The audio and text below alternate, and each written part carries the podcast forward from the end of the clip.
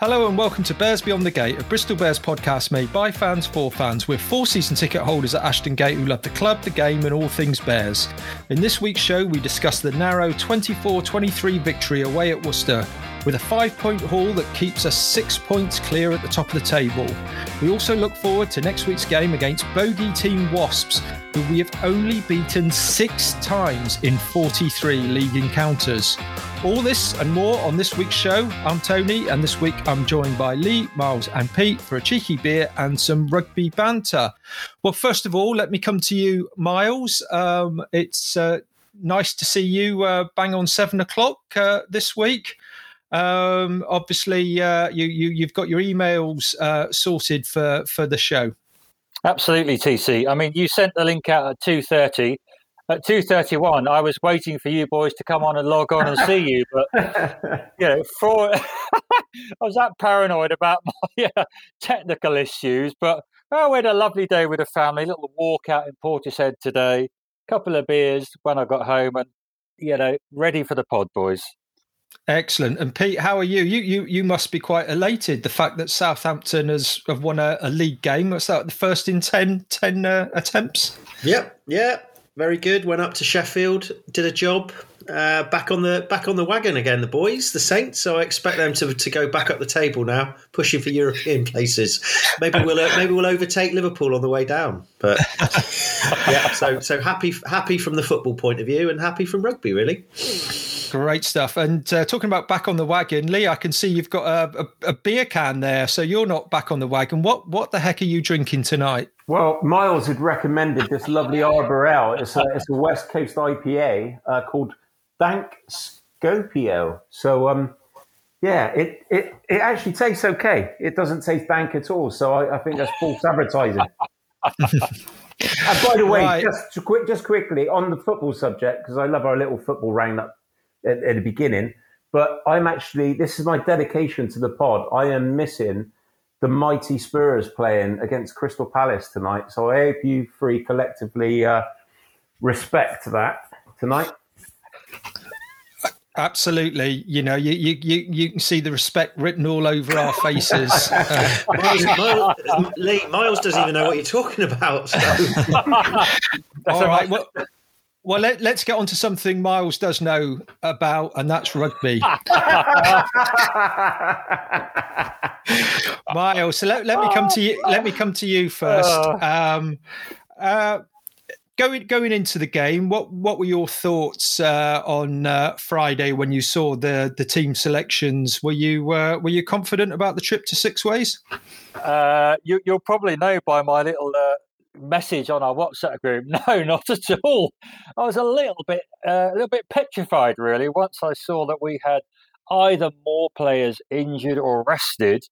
That uh, we were literally scraping the barrel uh, with all our players out injured on international duty, and knowing how we have previously struggled at six ways and they put up a good fight, I was a little bit worried. Um, so it was good to come away with the with the win in the end. Yeah, and Lee, let me come to you. Uh, obviously, Mr. Naulago scored early on. Did you think our our slumbers during February, our, our kind of mid-season hibernation, was coming to an end, and we were we were going to march on and have a comfortable victory against Worcester, Tony? No, against Worcester, yeah. No, no. I mean, it, the one thing we do know when we play Worcester, especially at six ways, is that we we don't usually run away with things, and um, you know, I, I was feeling confident we would get the win, but Miles obviously, you know, he did he did make me a bit fearful actually when he was sending that text out. But I'd like to confirm that my my little uh, Ted Hill voodoo doll sticking pins just just in before uh, before kickoff worked. So in the end, it might have been the, the key to swinging the victory. And, and Pete, uh, your thoughts on, uh, on on that first half performance? Well, to be honest, you know, it was a.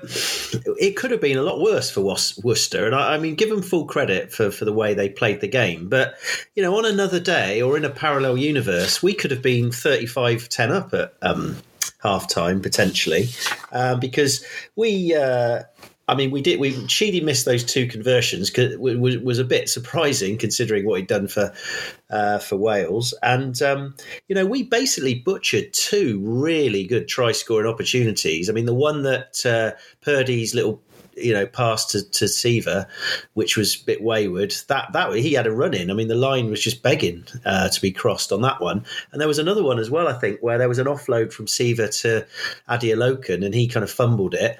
So potentially we could have had a bonus point within about thirty minutes. Um, so you know that was a bit disappointing in some ways. And, and fair play to uh, fair play to, to Worcester. I think they they really came back into the game. So you know we, we had to dig deep in the second half, and, and you know I think that it was a it was a real genuine victory for us.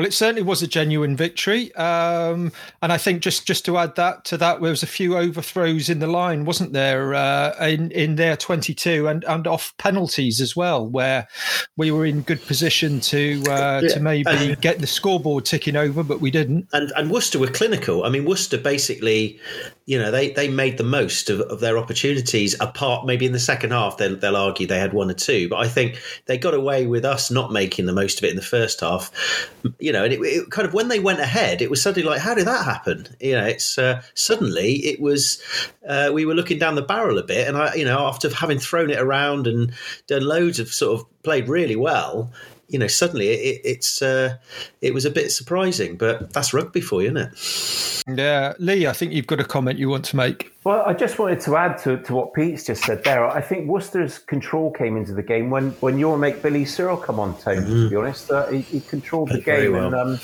you know, he, he showed us a, a, a, glimpse of obviously what we what we had at Briz before he left, and um, I thought uh, Searle played really well for them.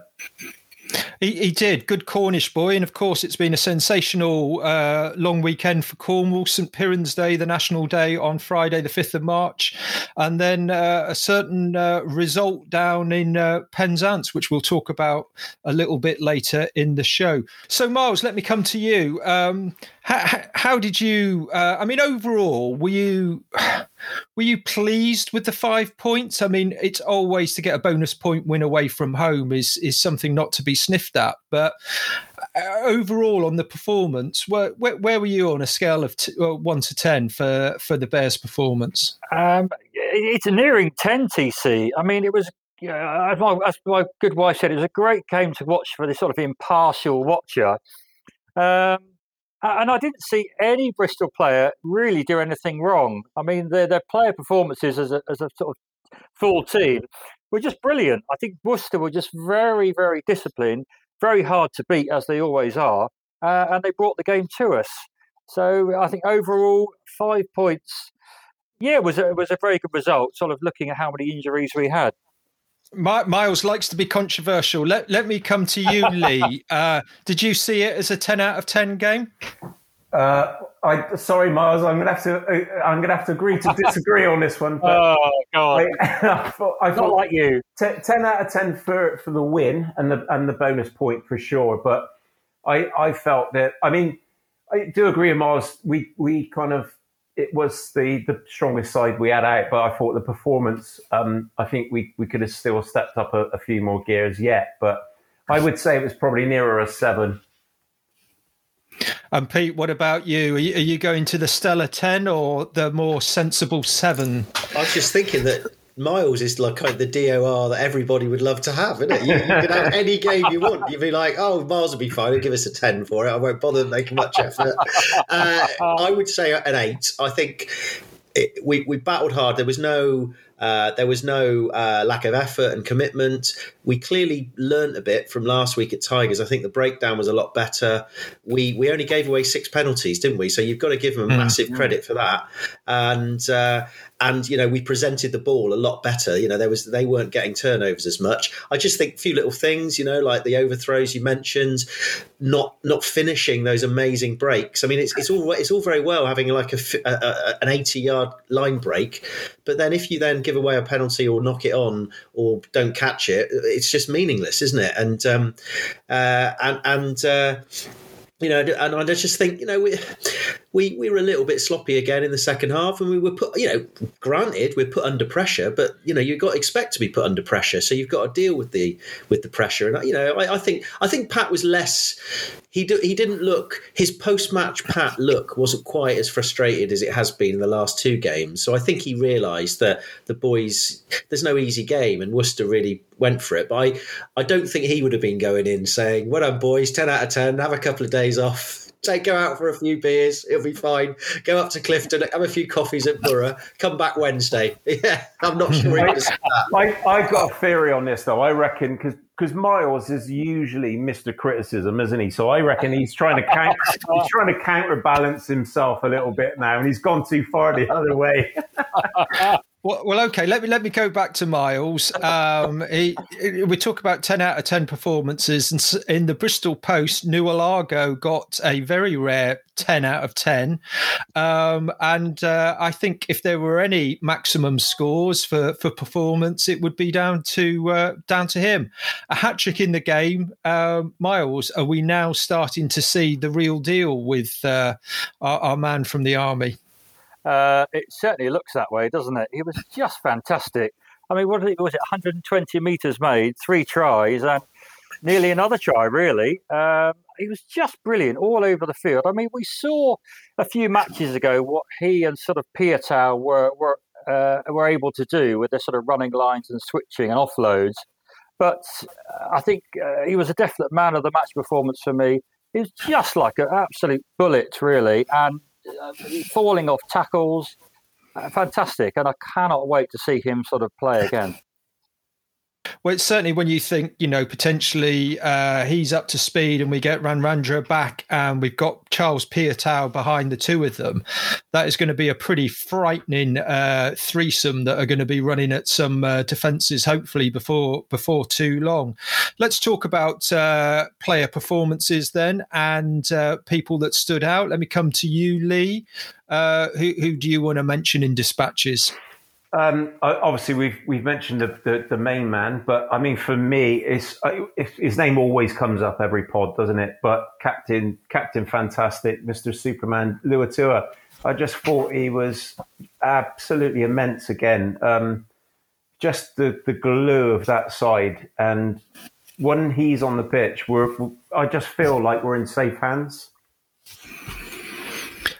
Absolutely. I mean, he is uh, such an influence on that team, isn't he? Um, Pete, let me let me come to you. Um, someone that's um, often uh, we, have been slightly critical, maybe, um, is uh, Adeolokun.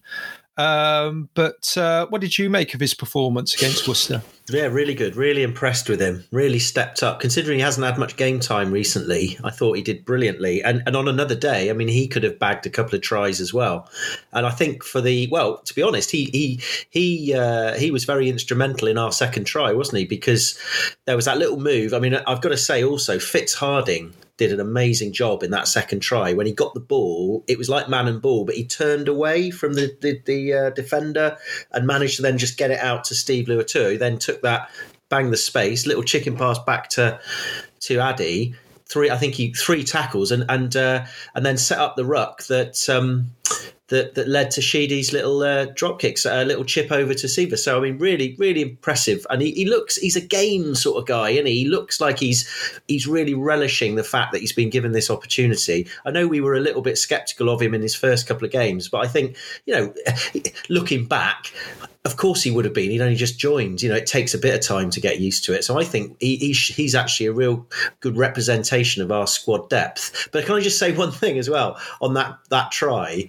I don't know if any of you noticed it, but when there was two things from that ruck the first one was Capon took out Chris Ashton, which was quite good. And then secondly, when Sheedy went to chip it over, did you notice that Joe Joyce had got himself in the way? And like literally Joycey had to hit the deck like that. It was as if like one of the coaches had a sniper's rifle and had seen what was about to happen and thought we've got to get Joycey out of the way and poof like that. And Joycey went flat face down and great movement because otherwise he would have got in the way. So yeah, that was all brilliant. That that try was like a there was all sorts of things happening on that one. But but yeah, Adeolokun made it really. Yeah. Okay. Um, well, we had uh, meters made. We talked about Naulago, 10 carries, 124 meters. Adeolokun, 80 meters from 10 carries. Uh, Miles, let me come to you. Uh, Henry Purdy back in the team after injury, playing at full back, uh, 17 carries for 111 meters. Um, what do you think uh, of his performance? Well, I think it was phenomenal. I mean, we were probably agreed a little bit sceptical of him playing in the fullback position with Lloyd out and Peter out. He was just brilliant, to be honest with you. 10 out of 10? Uh, uh, eight, eight. Oh, what? 11, 11, I would have said 11. nine miles, to be honest. I mean, yeah, yeah, it's typical of Purdy. He was head down, you know, piston, whatever, he- piston Purdy. Oh, you cannot. I, I, can, I, can assure, I can assure you, he, he wasn't drinking before the game. Absolutely. Uh, he was just phenomenal, I think. Runs made. And actually, he had a hell of a boot on him, to be honest with you. Uh, I, I really cannot fault Purdy's game. Uh, He was, he was brilliant. Uh, okay, so any other performances then uh, that we want to talk about? Lee. Yeah, well, I mean, to be honest, there's quite a few of the players I think we, we could mention this week, but I thought Piers O'Conor again was brilliant. Some of the lines that, that he was running. But I'm going to pass this one over to Miles because I think it's only fitting that Miles should should give full credit to this guy. Um, our, our number nine, Andy Uren, I, I thought he played probably one of his best games for Bristol. Um, Miles, it's over to you. He, I admit he did have a better game than he had pre- in the sort of previous two or three. I mean, obviously his little uh, sniping try was just, you know, average for a scrum half. I'd expect that of someone of his skill. Uh, but he had a good game. I mean, again, I was sort of itching to see a little bit of Kessel come on, a little bit of a faster flow. I mean, but as we know, we didn't really see many uh, substitutions for the entire game, and it, it seemed to pay off. So, yeah, well done, Aaron. Let, let me go to Pete, our number nine uh, correspondent. I think, yeah, I think we owe Andy a little bit of a um, apology for last week. I think we went on about him running sideways quite a lot, and actually now I think that's a that's clearly a strategy that he's been told to do. Um, and actually, I, I did get a, a- text from my mate Mark Newell. You remember Mark, who is a very knowledgeable scrum half, and he reckons, or he told me that actually it was a strategy that it brings, it draws out the kind of centres, um, and then you know it, it, it, there's a chance of us breaking through. So, and, and I think what was good about Andy, he didn't do it all the time. We, we've obviously now got a he's mixed it up a bit. You know, he did a couple of box kicks. He, he he's quick. He did a few, you know, standard straight off the ruck. And actually, in one of the, I can't remember what it was. It one of them in the first half. He did that that kind of dummy to pass one way and then pass the other. And then I think Purdy broke out. So he's, I just think he's, you know, like anything, he's it's taken him a bit of time to get back into the rhythm. And I think he was he was really good. And I I, I I'm really pleased for the lad because when he's interviewed afterwards, he's hilarious, really, because he's he's just like a sort of young a little lad that just you know is, is sort of starstruck by being asked questions. So uh, I think it was uh, fair play to, to Andy Uren, and, and I think he needed that as well. Um, I think uh, we mentioned this in our little um, Facebook preview, didn't we? That it was a we needed an 80 minute performance, and he was up against a you know a gnarly campaigner in in Hougaard, and I think he he cut out all of that sort of slight that bit of nonsense about pushing the scrum half around and focused on the, the fundamentals and, and did all right. But while I'm on tone, can I can I mention someone? So you're probably going to ask You me next. yeah, can. I mean, I'd like to I'd like to have a little shout out for the front row, to be honest. Uh, particularly Big Jake Woolmore. I think you know we've been a, a, a little bit worried about Jake in, in recent times. He's been under the pump a little bit, I think, but he was given, you know, Pat showed faith in him, didn't he? Today, sticking him in against Schonert as well. He's a he's a well renowned scrummager, and I, and Jake did a full shift. Uh, wait, did a didn't Jake do a full shift? I think he did the whole eight almost. He was on for for most of the game. Pretty sure he did do the full full eighty. And I, I I think he did. yeah. yeah, because um, uh, he- Jan Thomas yeah, came Thomas on came on a Pete, forward, didn't come on. So No. I just think fair play to Jake.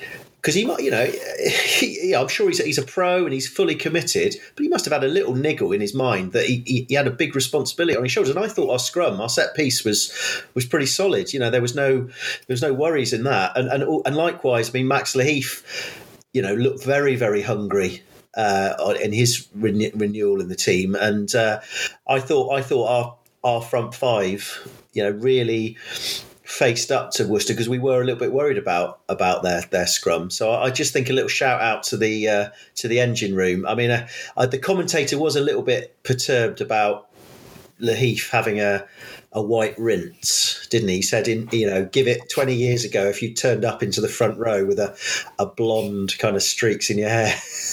you wouldn't have been sticking around very long, but Max is the modern man. He's the modern prop. So, I, it was funny as well. Did you hear him say um, that Max Lahiff is also the the one that gets every prop in the Premiership worried about their weight when they yeah, see his uh, kind of his ripped rig? Yeah. So, uh, I, I, really like this actually. This idea of having um, uh, someone from the the home team because obviously Max did it the the week before yeah. for us against Leicester. I think it really adds an interesting insight. It's a different voice. Um, uh, I, I, I, I, hope BT continue with that. I would imagine the main games they're still going to roll out the Dallaglios and uh, what have you. But uh, for these games, I, I, I, think it's really interesting and adds an extra insight. Well, I think boys, to, to be fair, I you know I don't think anybody had a a, a bad game. Um, you know, we've mentioned Fitzharding as well. Uh, big big day for him to have to start um, and uh, fill Dan Thomas's um, shoes. Um, it, it was a gritty performance. I think everybody dug in, but you know there were were those little errors, and as we say, a few points went begging. Um, but again, with the injury list that we've got and the unavailable players, to be six points clear at the top now after 12 rounds, uh, you know, we, we would have been amazed at that if we'd had a full strength team. The fact that for the last four or five weeks we've been playing with so many people out uh, is, is quite incredible. Um, some little points, uh, maybe, that I wanted to just pick up on. Um, I don't know if Chris Ashton is one of the most uh, least, should I say, least popular players. Um, he certainly exudes a certain kind of attitude, doesn't he, on the pitch? And uh, I think, uh, was it you, Pete, uh, picked out uh, something um, that you didn't like well, uh, about his performance? Well, first off, early in the game, Maxwell Keys, and, and to be fair, him and Christophe Ridley do look like they just joined the 13th Brigade of the public school, you know, army or whatever in the 1914 Great War. But he went over to Ashton and and and basically told him to shut up, didn't he? Early on in the game, I think Ashton had been chirping a little bit about a few decisions, and and uh, Craig MK M, uh, CMK as I call him went over and had a word, which I, I like that uh, because Ashton is a good player, has a great record, but nobody's bigger than the game of rugby. And I think Chris sometimes thinks that. And then, of course, the thing that we all, well, most of us spotted, I think, was in the second try, he was sort of jackling over Addy. Capon came in, legitimate, firm but fair clear out. And for a split second, you saw Ashton look up, saw the ref was right there, and definitely, definitely tried to buy a card off for Capon. I mean, I know he went off injured, but the fact that the TMO and the ref didn't spend, didn't even get their pulse rate up to have a look at that made me suggest that there was a little bit of, sh- gamesmanship going on, and I just think it looked very footbally to me, and uh, and I just think, I mean, we, you know, three of us are very knowledgeable about football and, and love it. But one thing we don't like football like about football is that sort of thing is buying cards and buying and i think that uh, ashton let himself down a little bit there. And, and, yeah clearly he was injured or maybe he wasn't. Maybe he just thought i've got to see this through now. Got to get myself off the pitch otherwise i look like an idiot. So yeah not not great from him Lee, let me come to you. I think you want to mention something. I just wanted to add to what Pete was saying. Then, I mean, it, it does seem with um, with Farrell, um, we've had a bit of that as well, and I, I just think that it, that that kind of um, ill discipline is starting to, to, just seep into rugby a little bit more now. And um, I know these these are kind of um, you know isolated incidents at the moment, but it only takes a little bit more of that, and the referees not being on it, which Maxwell Keys was, admittedly, but it just seems to be seeping into the game of rugby a little bit more, and it's something I don't think any of us would want to see. I think I think it's also a little bit on the whole whooping and backslapping when they win a penalty. I just I'm starting to find that annoying. I mean, I know it's a high octane adrenaline game, and, and it is probably when you're under the pump it is exciting, but it just looks so stupid because five minutes later it can happen the opposite way. And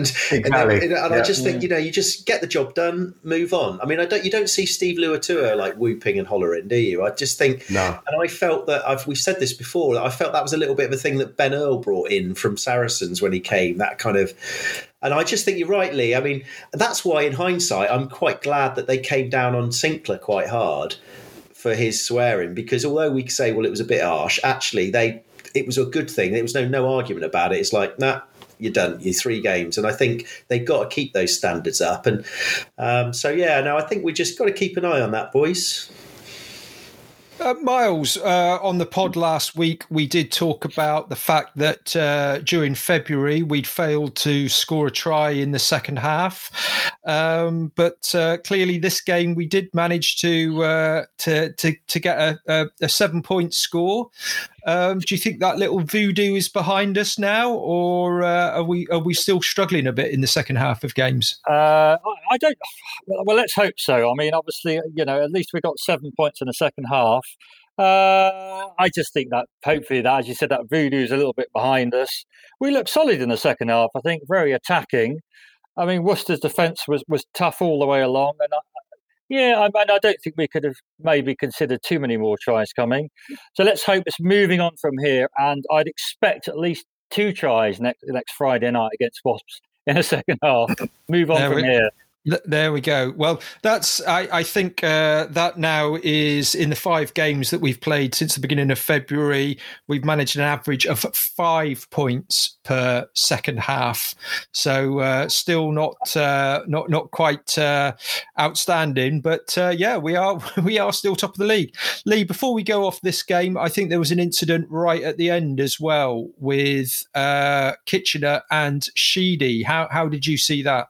Yeah, I'm, I'm glad you picked that up, Tone, because um, I mean, the, obviously uh, Andy Uren had uh, passed the ball to Sheedy, which you know booted the ball out to end the game, and and Kitchener basically was just just followed through and gave a bit of a shoulder after, and and I just thought it was completely unnecessary, and it just you know obviously after what had happened last year with Siale Piutau, um, I just thought to myself like why why have you done that? You know, it, has been it's been a, a, an evenly contested game. It was a fair game, and you know, you, you take a dig uh, at the at the end of the game against Callum, and you just think there was just no need at all. And I, I just thought he showed himself up really, absolute class. This.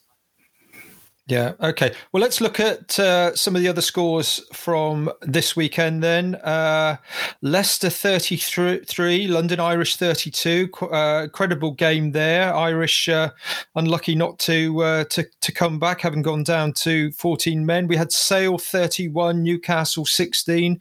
Good home win for Sale. Bath 16, Exeter 38. I mean, Bath started really well in that game, weren't they? they? yeah. 13 nil up, but uh, Exeter obviously have regrouped, um, so an impressive win for them. Wasps 19, Gloucester 20. So uh, a big relief there for Gloucester. In fact, uh, uh, my mate Richard, who uh, texted me and said, uh, Thanks for beating Worcester, we've won as well. We're off the bo- bottom. Yeah. So, uh, so he was really pleased with that. Two wins on and the then, trot. Two wins on the trot. And then um, uh, we're recording this in our normal slot on Sunday evening. Today's game Quins 37, uh, Northampton Saints 19. So at the end of round 12, we are top with 46 points. Exeter are on 40 points, Quins on 38, and Sale on 36. So let's look ahead then. Um, I think it's fair to say that over the last 10 years or so, uh, Worcester have been a bit of a bogey team for Bristol, but I think over the last couple of seasons we kind of put that to bed now. Uh, we've got the victories uh, and we've ground out some some good results, but one team that does remain a real bogey side for us is Wasps. We've played them 43 times in the league. We have won six. Wasps have won 35, and there have been two draws. And we've seen some quite disappointing results, haven't we, in the last couple of seasons? Uh, close games and uh, well, some some big defeats as well at the hands of Wasps.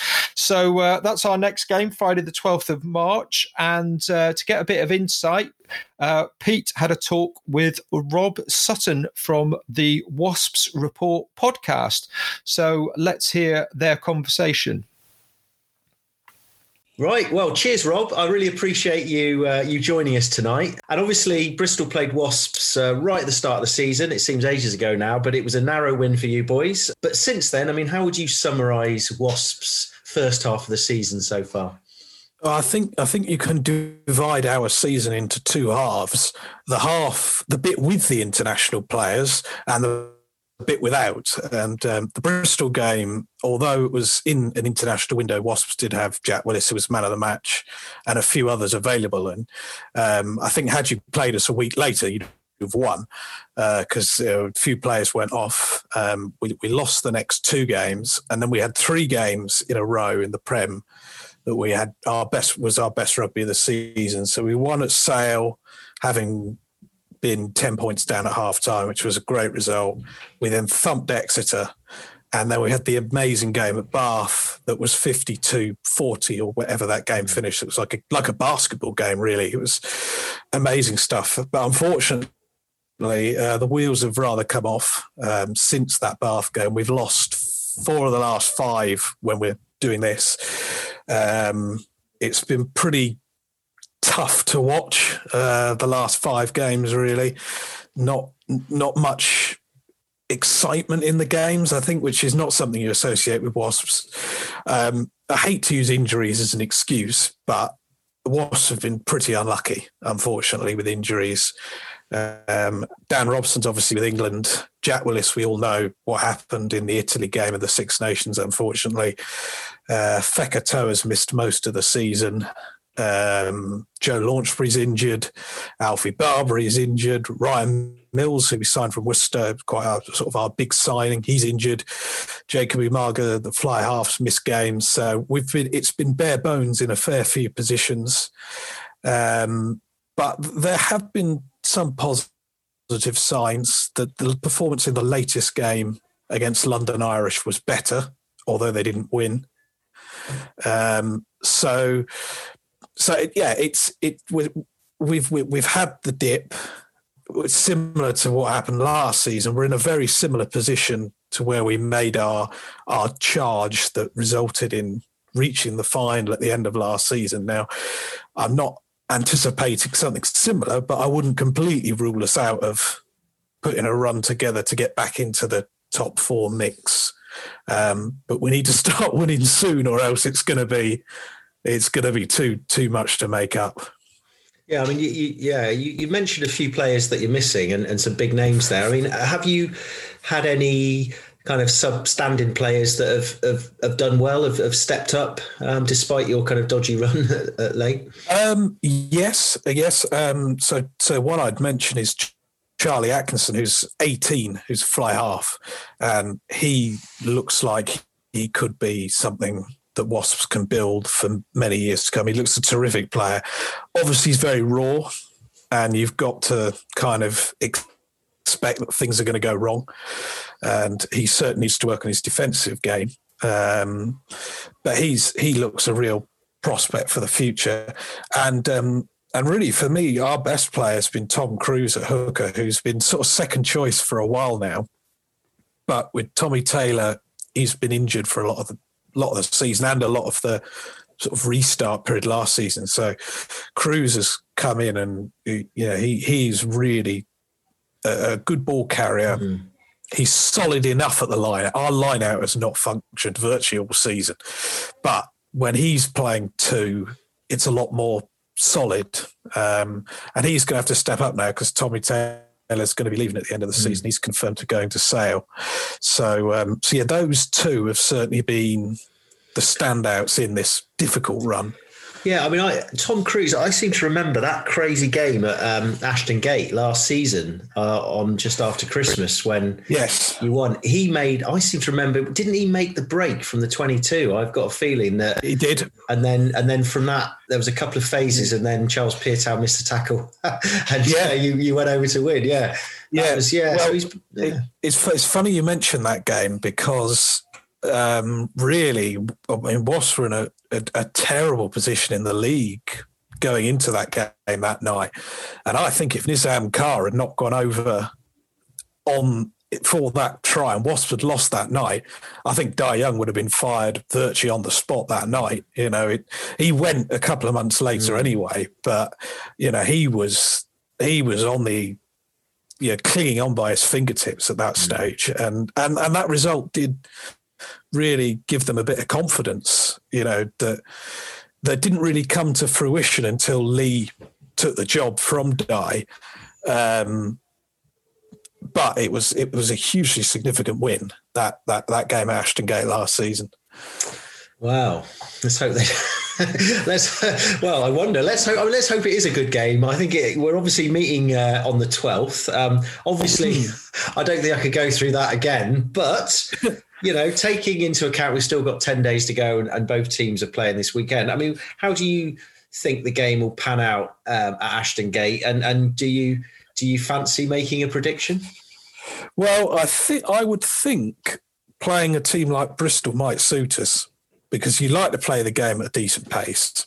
And these games that we've had recently, with the exception of Harlequins, who unfortunately absolutely destroyed us, and it was the fir- it was the first game they played after Paul Gustard left, and we just caught them on a wrong day. But since then, the games we've lost, Leicester bullied us up front, Northampton did the same, and London Irish did the same. Whereas I think Bristol will look to, you know, take us on in the backs, and if we if we can have a high scoring game, you know, we can go with anybody if you you know to score as many points. There was, you know, I think the the Premiership semi-final was a bit of an example of that where you know you know if if if you're going to score three tries we'll score five you know. Um, and and there are some players coming back who it's it, it's hard to I mean, it completely changes week on week what sort of mm. team we can put out at the moment.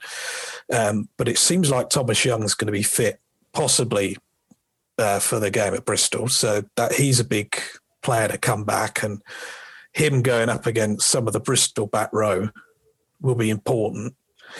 Um, but sitting here now, if if you could give me a, a, losing bonus point or a or a four try bonus, I'll I'll happily take that and move on. Um, but you know, as I say, I thought would get stuffed at Ashton Gate last season. They went there and won. So, and I thought we'd get beat the year before, and they went there and won. So, um, I'm sure your listeners won't thank me for saying we've got a pretty good record against I, Bristol. I was say, I mean, our few years is horrendous against Wasps. Yeah, you are really are the bogey team. Um, so let's let's hope for our sake it's about time we redress the balance but um, so so you're well that, that's a that's a concern it's a concern from my perspective yeah. that you know you you have these teams you know it was sale for us for a for a long time we could never beat sale and we've gone there and won this season so um yeah, it's it's one of those things, isn't it? You know, certain so, teams have certain clubs that they don't like playing. Absolutely. So, so you're saying probably you'll be happy with a losing bonus point, but you know who knows what will happen on the night. Well, that's the thing. We're a we're a funny we're a funny bunch sometimes. As I said, as I mentioned earlier, you know we've we've beaten Exeter, you know, convincingly this season, and equally we've been turned over at home. You know, we've lost at Gloucester. You know, mm. I think I think it's only us and Worcester who've lost to Gloucester this season. So, um, you know, that's that says it all, really. You know, the we're we're probably about you know at the moment we're, we're probably a bit below where I thought we'd be this season. I, I, didn't I honestly didn't expect us to go and get to Twickenham again. You know, I, I really did think that was a, a one-off last season, and, and that's why it was so disappointing to lose the final, a game that we probably should have won. Um, because I thought we wouldn't get another chance. Like yeah, I thought teams like Bristol, Sale um, would would improve on what they were last season. Um, so realistically, I think if we can finish if we if we can sneak ourselves into the top four, I think that'd be a great season. But I'd be happy with finishing in the top six, to be honest, this season. And uh, so, yeah, a, a away game against a team who are currently in the top two, you've you'd always be happy getting something out of it. I think. Fair enough. Well, time will tell. Well, Pete, um, I, I, I think Rob it was really interesting. Then he was talking about the first half of the season and said uh, it's been two two elements really when they've had their uh, kind of international players and and when they haven't. Um, yeah, I, I, mean, what do you make of the the injuries that he's talked about? Are, are we two teams that are going to meet on Friday with lots of players unavailable? Well, it, it sounds like we might have a couple back, doesn't it? I think latest reports today was that Charles be back Morahan's back, potentially even Big Hughesy. So uh, yeah, I mean, I I think what he highlighted that perhaps we didn't realise quite as much, maybe our listeners don't, is that they don't have a huge squad at Wasps. Their first fifteen or first 23 when fit is very very good as we found out last season. Uh, but when you scratch below the surface they struggle a bit. And uh, he yet again we had an opposition fan who was who was predicting Bristol were going to win. So uh, it was an interesting insight from him, actually, because I'd kind of gone into that interview sort of thinking, well, you know, this is going to be a real tough game. And I came out of that interview feeling quite positive, actually. Uh, and, and perhaps after the weekend as well. Um, I mean, Wasps obviously only just lost, but Gloucester had gone down to 14 men, hadn't they? So, you know, they didn't make the most of it. So I, I think it, it, it, trouble is, do you know what? Obviously, what I remember now, having said all that, is that game at Ashton Gate on the 28th of December when they scored that try right at the end. So I don't think we can ever underestimate the Wasps. They have a, a great rugby history. They've got stats behind them. And and we are we are the top of the top of the log, so they're going to come for us. And uh, but I, I do think that our our injury list albeit maybe the same, is, is not quite as bad as theirs, as it were. that makes any sense.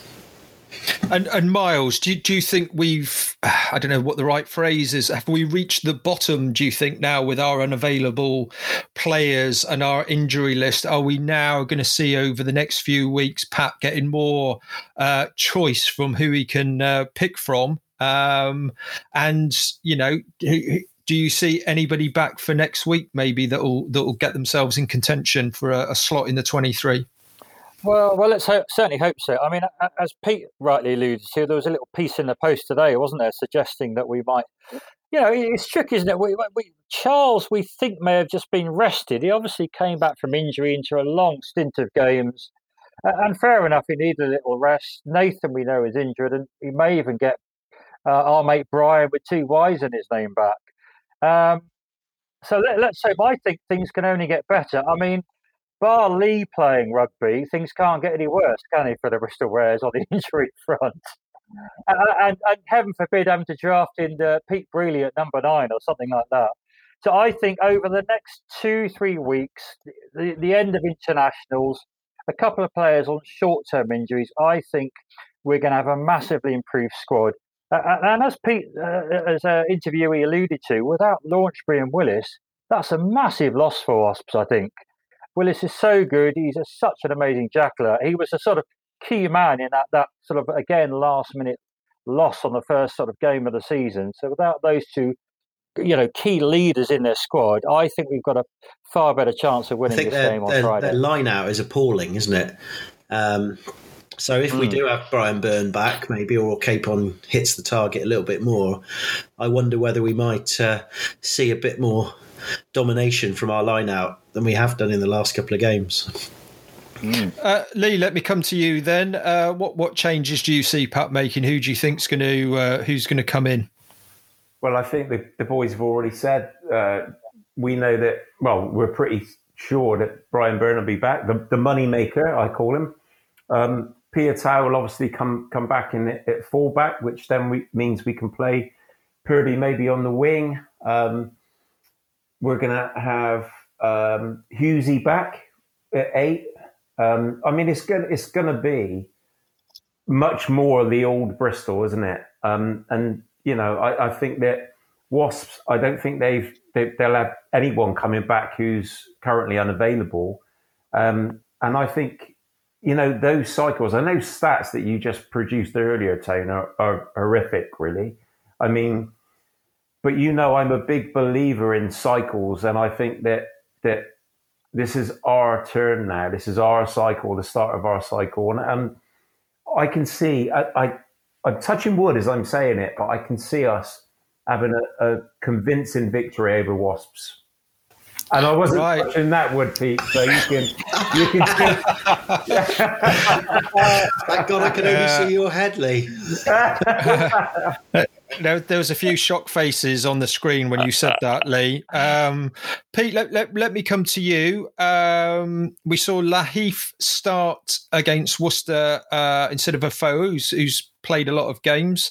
Uh, and we saw Fitz Harding at uh, seven instead of uh, Dan Thomas just tell me what you think about those two positions. Um, will Will Pat want to give them a bit more of a rest because you look on paper and actually this is probably the easiest game in the next certainly two or three we're going to play, or, or, or do you think after a game out, Afoa and uh, Thomas will be back to the starting slot? I think uh, I agree with you. Actually, I think it is on paper an easier game. I, I, I don't think Harding did anything wrong. I mean, he didn't. He made nine tackles, didn't miss a tackle. He looked powerful, skillful. I, I, I think possibly what will happen is that maybe Vui will, will move to lock or lock cover. Um, and Thomas might come in or, or, sick, or Thomas might come in and, and, and Harding may play um, play six. I, I, potentially or so I, would see. I think I can see him in the twenty three somewhere. Uh, and and and also I think Lahiff and I mean it depends how Jake is really because he did put a big shift in. It might be that that that that John's had a, a week off.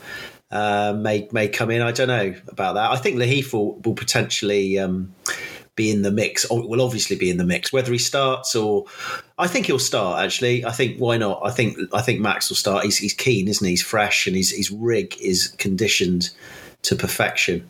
Um, so yeah, I, I, I, think that's the, the, that's it, and then maybe a couple of combinations. It's hard to say really because everyone did have a good game. I mean, Ed Holmes played well when he came on, didn't he? And, and looked hungry.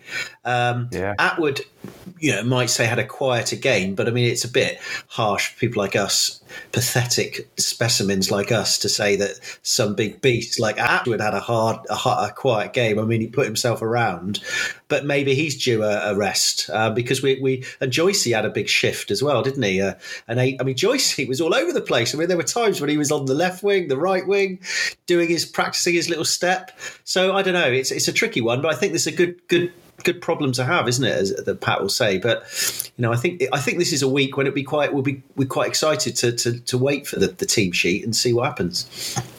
Lee, you want to come in there? I just want to say it's nice actually to have these options again, isn't it? Because obviously the, the, the last three or four weeks we've we've literally been scraping the bottom of the barrel and not had any options. You know, we've had to play players, um, fit players. So it's it's like you said, Pete. It's a nice um, it's a nice option for, for Pat to think, have again, isn't I feel it? A bit sorry. I mean, Adi, Adeolokun might miss out, which seems really harsh, doesn't it? I mean, if Piutau comes mm. back and Purdy's back, Purdy goes to the wing. I mean, you, you know, can you drop Purdy? I don't think you can. Um, no. The power he brings, and then Lloyd. You know, I mean, Lloyd's got a little leg injury, hasn't he? So I don't know. It's a lot of lot of things. Well, that's that that's one of the points I wanted to make, really, because um, certainly in that post article today, they weren't talking about Lloyd definitely being back. We know Sheedy will be back with Wales. Um, Bedlow is suspended still. So potentially, if uh, Lloyd isn't fit to play 10, um, that pretty much is Tiff Eden, then, isn't it? Start, starting, and I don't mean that disrespectfully, but but no, but we have we, we, we've we've run out of options uh, as, as far as ten You goes. wonder maybe that's why he was on the bench this this week. Is that Pat's lo- looking forward again? I mean, obviously he didn't come on, but it's part of the kind of planning process that maybe he's thinking I'm going to have to stick him in there. Um, and I'm sure, you know, as we said, I mean, Tiff was faultless when he came on last week, so uh, you know we've got to give it, we've got to back him.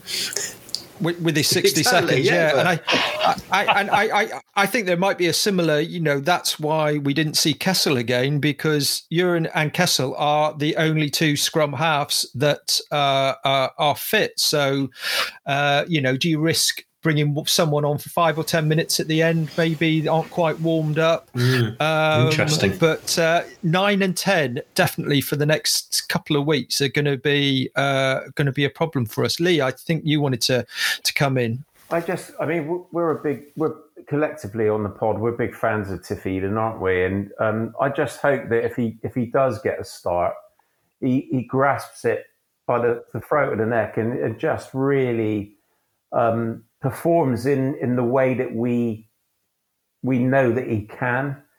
Um, he, you know, he's he's had a couple of nightmares to be honest, hasn't he? I mean, let's face it, he's he's he's come on and and not been so great. And I just hope that he he grasps the nettle and and really kind of says, you know, I'm I'm in this team and I am a, a squad player here, you know, and I can perform. Well, almost do you feel that like this is his last opportunity because you know he's got one or two games where he's either going to play or be backup, um, and then once the Six Nations are finished, we're going to get Max Malins back, we'll get Callum Sheedy back. If Lloyd is fit, you know he he at best is going to be fourth choice, yeah. um, and we saw early in the season that that Bedlow ev- even was above the pecking order.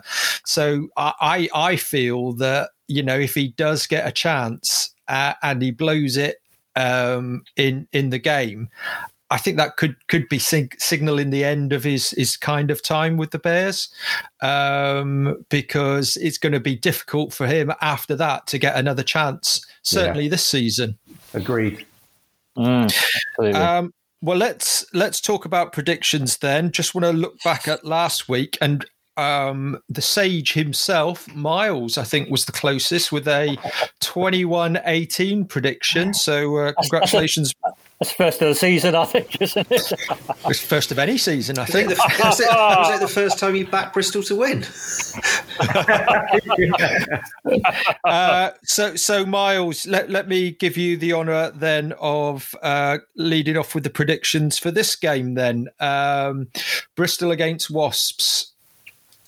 Uh, okay, well, uh, as I said, I, I think it's in theory on paper it should be a slightly easier game than we think. I'm going to give, I'm going to go for some 28 points to Bristol, um, and a 17 to Wasps. 28-17 for me. 28-17 Lee, let me come to you next. Um, I'm gonna go. I'm gonna go for a 32-14, buddy. 32-14. Pete, the ante's being upped. Are you going to keep going up or are you I'm- going to be a bit I'm more gonna, conservative? I'm going to go with what I thought we could have been winning the, the Worcester game at half time. I'm going to go 35 10. Ooh. Oh, you boys are putting out some big scores there. Big, Big scores rinks. there. I I am going to go for a uh, 28 to 12 win uh, for Bristol. So uh, we all all seem pretty confident uh, that we'll we'll get that win, and hopefully with a few more players back uh, available for Pat, uh, we can start to uh, yeah maybe look forward to a few games where we're not biting our nails and hanging on by a single point. Actually, just before we move on, um, something quick quick answer from all all three of you. I'll, I'll go Miles, Lee, and Pete. How much do you think Pat is starting to think about those European games now, as far as resting people, getting people fit and back? Do do you think his eye is mainly on the league? Or with a six point cushion, do you think he's starting to think a lot more about the European games, Miles? Uh, I, I'm 50 50 on this. I mean, we saw two to three players rested this weekend, didn't we? Uh, I know they'd had a long run of games, but in the back of his mind, he could well have been thinking ahead to sort of early April. We clearly don't know who we're going to be playing, so that, that's tough for Pat. So I'm inclined to agree. I, I think in the back of his mind, we, we've had clearly had no choice, have we, in using the entire squad for this? But he's picked his favourites. He's rested a few, and I think he's tried to get the entire squad match fit, ready for anything in the European Cup. Lee, your thoughts? Is is this you know the likes of Piutau and Dan Thomas getting a rest this week? Is all about managing their time, ready for a, a European assault? Well, the first thing was was that Miles's quick answer because that sounded like the sort of thing that sounded like the sort of thing Pete would come out with. Um, my my quick answer is that he is he's concentrating on the league this week, um, and then I think after we defeated Wasps, then he might look to then towards Europe. And you, Pete, your thoughts? Yeah, I think Pat has got uh, aspirations for Europe massively. I, I, don't think he he can't help himself. He's a winner, isn't he? He sets he sets the goal high. So whether or not it's going to come to fruition this week, but definitely, definitely, he's going to target Europe if he can. Well, we'll talk about Europe in a bit more uh, because there's the draw this week, and maybe the uh, what will happen in the draw might start to to influence him. Uh, you're listening to Bears Beyond the Gate, a Bristol Bears podcast made by fans for fans. We're available on Apple Podcasts, Spotify, Podbean, Buzzsprout, and many more platforms. You can contact us with your comments and ideas by email at bearsbeyondthegate at gmail.com. On Twitter, we're Bears Beyond Gate, and on Facebook, you can like and follow our Bears Beyond the Gate page. Uh, well, let's talk about then uh, European draw on Tuesday, I believe it is. Um, we are to a, a, round of 16 knockout now. Um, Lee, let, let me come to you. Um, in this uh, crazy COVID affected season, does does Europe still have maybe the uh, the thrill that uh, it does in normal seasons when you're waiting for a draw to uh, see where the Bears uh, might be going, or in fact who who they might be entertaining at the gate? I mean, I'd, I'd say it was slightly diluted in the fact that we we um, we can't actually go anywhere. Um, but apart from that, I mean, it's still a competition, and it's in any competition we want to win, don't we? So, I'm I'm as much as the um, dilution's been in from a, a, a, fan's perspective point of view is, I would say um, I'm looking forward to. I mean, it's a round of 16. We're in Europe, and it's a competition we have aspirations, like Pete had said, of us winning. So um, I'm looking forward to it, mate. And I, I, love a draw anyway. I, you know, any type of draw is just you, you don't know you're going to get, you know, next out the hat, and um, and I love it. I can't wait. Can't wait for Tuesday. Yeah, and uh, Pete, some pretty impressive teams that potentially we're going to be up against there. I think the teams in the group stages, the two games that were played, if uh, if they won both games, then they're guaranteed a home draw. So that's five teams already we know are going to get a home draw. So Bristol, I think, on that basis, have a, a three out of eleven chance of getting a home draw. Um, h- how important do you think at this stage uh, is the the home and away draw um, with uh, you know no crowds being in stadiums. Is that is that been nullified to an extent or do you still think the, the having to travel especially with the covid restrictions uh, an away draw makes it so much more tricky? I think to an extent not having the crowds you know is is, is a factor but i think it depends doesn't it? If it's a french team away that's going to be a bigger ask than say I think we've got potentially Edinburgh or um, Scarlets were the only other options. Uh, so I'd, I'd, prefer if we are going to go away, I'd prefer one of those two, to be honest. Um, what Scarlets away? You prefer Scarlets away? Well, just just just because it's not as far, basically. That's all. I mean, it, this is the whole point. what I'm saying is, is that yeah, crowds don't make a huge difference, but having to get on a plane at five in the morning and sit to you know with a mask on and then get to a hotel and sit in the room the whole time. Although, mind you, if it's France, you could probably, they could probably do what the hell they want, can't they? Go out for waffles, whatever. But um, oh, so maybe we should get a Frenchman. Oh. They could actually get a bit of a break, get a bit of a holiday, go down. To, I mean, if they got uh, somewhere like uh, you know Toulouse, they might get a bit of sun on their back. Who knows? well, of, of, course, Miles, we've got some Irish teams in there as well in the draw. So oh, yeah, um, I think the li- li- likes of Len- Leinster that uh, might might have oh, yeah, something to say. Uh, yeah. So um, where, where, would you, if uh, if we were going to get drawn away, um, where, where would you want the, the Bears to be going? Uh, I, I, think uh, if, for a non-travelling fan, I think uh, I think we do not want Leinster and Munster to be perfectly honest with you. No, but then but then saying that, I, I sort of agree with Pete. A little like toll-free trip over to Scarlets is, is quite easy, quite an easy feat. And again, uh, trip to Edinburgh is not too far. But I think selfishly, you know, to go to a good French team and pull off a win, I think would far outweigh the uh, the benefit of a little trip down the M4. So, you know, a little trip to France and smash the French for, selfishly would, would just be amazing. Not not Toulouse though. Toulouse are top of the the the, um, the French league at the moment, aren't they? They're playing brilliant. Yeah, they are. Mm. Yeah.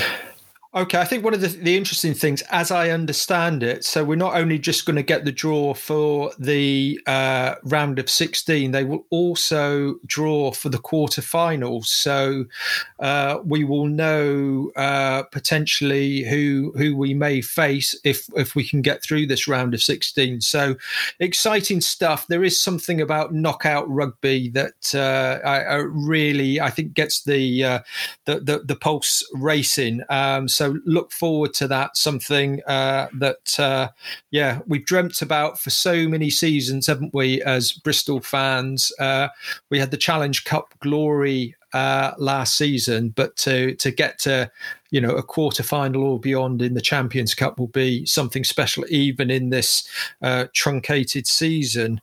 Um, next thing, I just want to uh, get your views on. Um, Saracens. Now, I seem to remember about a year ago having a conversation with you boys when we knew that Saracens going was going down. I think was it when Mark Newell was on the show as well, and I think I was the only one saying. Mm, I don't know whether it will be quite as easy uh, as, as they think it's going to be. And lo and behold, uh, Cornish Pirates go and pull off uh, a sensational win, uh, beating Saracens down in Penzance 25 points to 18. Uh, and when you read the reports, it was something thoroughly deserved with the Cornish team actually bullying a Saracens pack and uh, being dominant in the line out and in the scrum uh, and going on for a, a, famous victory. So let me come to you, Pete. What what do you think? Is is this a flash in the pan, or do you think uh, Saracens are, going to have their work cut out to, to to get into the top two in a playoff spot? Well, as we know full well, it take, can take a long time to get out of the championship. So why why not? Uh, um, you know, I think it was a fantastic performance from Pirates, and I think think it, it's I think we have to pay be positive and, and pay credit to them and their coaches and, and and not say oh it was Saracens playing badly. I think it was as you say it was a genuine decent a genuine result. I mean, you could say, well, look, you know, Saracens will get their England internationals back soon. But if I was them, I'd be like, I don't want them back. I think we better stick with what we've got. Yeah. So uh, I mean, it's it's a tough. It a one one game. You know, that's one game down. There's no there's no return games. Sar- you know, and, and, and pressure and psychology can come into it. And those boys at Saracens start getting a bit of doubt in their minds. They've got Ealing, who are going to be champing at the bit to have a go at them as well, plus some of the others. It could be a tough, tough little uh, season for those boys from North London. And Miles, do you think uh, Max and Ben will have been uh, speaking to their solicitors at the weekend just to see what the opt out clause is uh, should Saracens not make it up this season? Well, I suspect when they re signed the last season, the Saracens players, I suspect they already had opt out clauses uh, and loan agreements almost almost in pen, to be honest with you, TC. I mean, just to reiterate what Pete says, fantastic result for Pirates. From what I've read in the, in the press, their set piece was top notch. And I think it's brilliant that they got one over on, on the Sarries. And as Pete said, meeting the likes of Ealing, who they've lost to in the Cup, haven't they? And even Jersey, who we know produce some fantastic players. Life is not going to be plain sailing in the Championship. Not at all. And Lee, one of the things I've noticed trying to keep a bit of an eye on the um, the championship this year is that, that because we haven't got the A League, um, quite a few Premiership and Pro 14 teams uh, have lent out some of their youngsters to to to get some game time. Now, if the well, I say unimaginable, but the uh, the, the possible uh, happens, and Saracens don't make the top two, uh, and therefore uh, don't get promoted. Um, of course, the RFU and Premier Rugby have come and said that potentially there's a moratorium on going up uh, for for up to four years. Can you see them leaving Saracens in the Championship for four years? First of all, Tim, I can't believe you're writing Sarries off after one game. I mean, you just, you're, you're, so desperate to be proven right on this subject, aren't you? um, do you know what, though? In all, in all fairness, I mean, no one knows more about Championship rugby than than the four of us collectively. You know, and all of our all of our away days. Um, I I I think that if Sarries don't go up, there would be a massive massive rethink on what might happen um, at the end of the season. I, I, just can't see.